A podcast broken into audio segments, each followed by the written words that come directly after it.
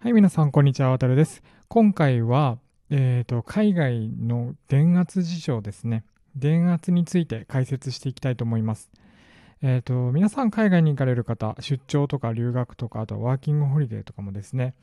で、海外に行かれる場合に、電圧機、えー変圧器ですね。ごめんなさい。変圧器というものを持っていくと思うんですけども、えーと、どういったものを持っていってますかね。普通の家電量販店で売ってるようなコンパクトなものを持っていく方もいれば、まあ、中には大型の、えーいろんなものが使える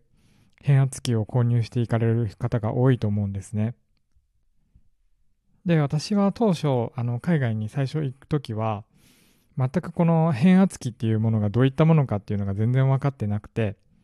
まあ、家電量販店に売っているもの、小さいもの一つ持っていけば、何も問題なくていいか、みたいな感じのノリで、えー一つスーツケースに入れる程度だったんですね。で、それがあ今回フランスに移住することになって、まあ、今回といっても、えー何年前かな、3年前ぐらいなんです。もう3年経つんですけども、その際に、あのー変圧器、同じような変圧器を持ってきたんですけども、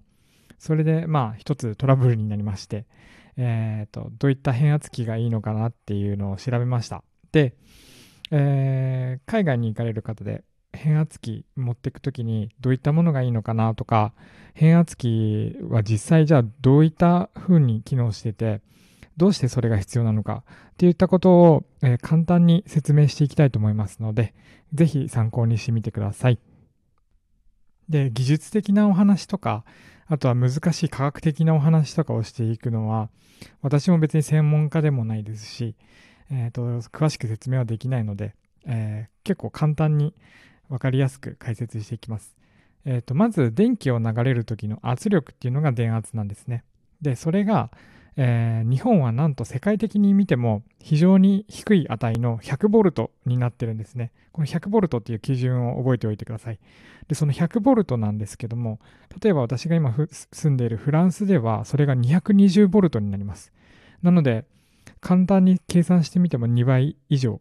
になっていることがわかると思うんですね。で、さらに私がワーキングホリデーしていた場所、えーイギリスなんですけども、そこは240ボルトにもなっていました。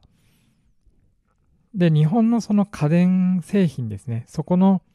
プラグに、えー100均などで、日本の100均などで売っている変換プラグという、えープラグの形を変える変換プラグというのが売っているんですけども、それをひっつけて現地で、えー現地のコンセントに挿して、えー差し込むことはできるんですよ。ただ、それは圧力が大きすぎて、その電力、電圧ですね。電圧が強すぎて、コンセントから火花が散ったりとか、感電したりとかっていう大変なことが起こるので、えーとそういったことのために変圧器っていうものがあります。なので、全く変圧器について知らないよっていう方は、まずそのプラグの形を変えるものが変圧器ではないっていうことを必ず覚えておいてください。結構中には、うんと、そのプラグの形を変えるだけで使えるんでしょって思ってる方も、えーいて、あの私の友達、友人でも一人いまして、えーそれはかなり危険だからやめといた方がいいよっていうふうにお話ししたんですけども、えーそういった勘違いをされてる方もいます。で、変圧器を使わないと、火花が散ったり感電したりっていうのがあるんですけど、私も最初は知らずにそれをやってしまいまして、えーフランスに来た時に一回やっちゃいました。で、小さな火事というか、まあ、ショートですね、を起こしました。で、ちなみにアメリカとかカナダですね、そういったところは、えー電圧が110ボルトっていう風になってるので、日本と10ボルトぐらいの差しかないので、日本の家電製品でも、家電製品でも使用ができるようになっています。じゃあ、この電圧が、えーどういった数値になっていて、どの国で使えるのかっていうのを確認するためにはどうしたらいいのかって思う方がいると思うんですけども、それはアダプターに記載してあることが多いです。アダプターの裏側であったりとか側面ですね。そういうところを見ていただければ、小さい文字で何ボルトとか、何ボルトから何ボルトみたいな風に書いてあるので、それを確認していただければ大丈夫だと思います。で、今の現行モデルのパソコンとかだと、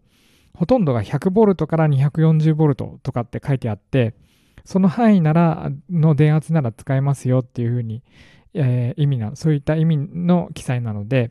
そういった場合であれば、そのコンセントに直接変換プラグを挿すだけで、えーその国で使える使うことができます。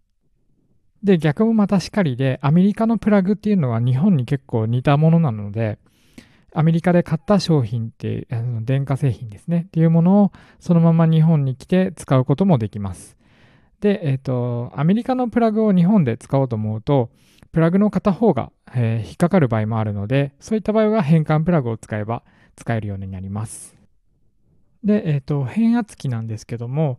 変圧器を日本のあの家電量販店とか、あとはネットショップとかですね、というところで手に入れて、海外に持っていけば何でも日本の家電製品が動くのかっていうことに関しては、すべての、えー、商品が動くっていうわけではありません、え具体的には音楽プレイヤーとかスマホとかですね、消費電力が少ないものは問題なく動くんですけども、ドライヤーとか、あとは炊飯器とかですね、とかを持っていく場合だと、えー、ワット数が大きくなるので、えー、まあ、ドライヤーの風は出るけど、えー、全然温まらなかったりとか、炊飯器も動くけど、全然、なんていうんですかね、お米が炊けないとかっていう状態になってしまいます。なので、そういった、あのー、消費電力が大きなものだなっていうふうに思う家電を買う場合とか、あとは海外で使おうかなって思っている方は、電圧に加えて消費電力っていう部分も確認して、えー、変圧器を買うようにしてみてください。でちなみにこの消費電力っていうのは W っていうふうに、えー、表示されていて、ワット数、え、ワットっていうふうに、えー、読むことができます。で、私がなんでこんなに電圧の話をするかっていうと、先ほど話したように、私も結構、その変圧器について知らなくて、えー、まあ、軽い事故を起こしたんですね。でその具体的な話が、えー、フランスの家があって、そこの家で日本の家電製品を使おうと思ったんですね。で、そしたらやっぱりその電圧が全然足りなくて、合っていなかったために、えー、火花が散ったっていう、ショートを起こしてしまったんですね。で、感電スレスレで家のヒューズが飛ぶっていう事件を起こしてしまいました。で、火が出てなくて火事にならなかったのはいいんですけども、その家のヒューズが飛んで、家の、えー、まあ、冷蔵庫であったりとか、電子レンジとか、そういったものが全部、あのー、一時的に使えなくなってしまったんですね。で、フランスとか、まあ、ヨーロッパですね、は、そういった、その、家のそのショートを起こした場合とかって修理するのに結構担当の人が来てくれるのすごく遅かったりとかして、あのー、日本よりも対応が遅いので、結構あの大変なことになりました。で、まあ、これだけでも結構迷惑な話なんですけども、まあ、妻の実家だったので、まだなんなんとか事なきを得たっていう、まあ、ギリギリ事なきを得たぐらいな感じなんですけども、えー、っと、例えば、これがホテルとかだとすると、相当な範囲で停電を起こしたりとか、あとはその客室の全部の家電が全部ダメになってしまったとか、そういったお話も出てくるので、えーと、そういったことを考えて、あのプラグを挿すようにしてください。電化製品がダメになるだけだったらまだいいんですけども、それで感電して命を落とすっていうこともざらにあるみたいなので、本当に、あの変圧器については、そういった電消費電力とか電圧強いものを使う場合には結構気をつけて購入する際もそうですけども、あのプラグを差し込む際も確認をしてから挿すようにしてみてください。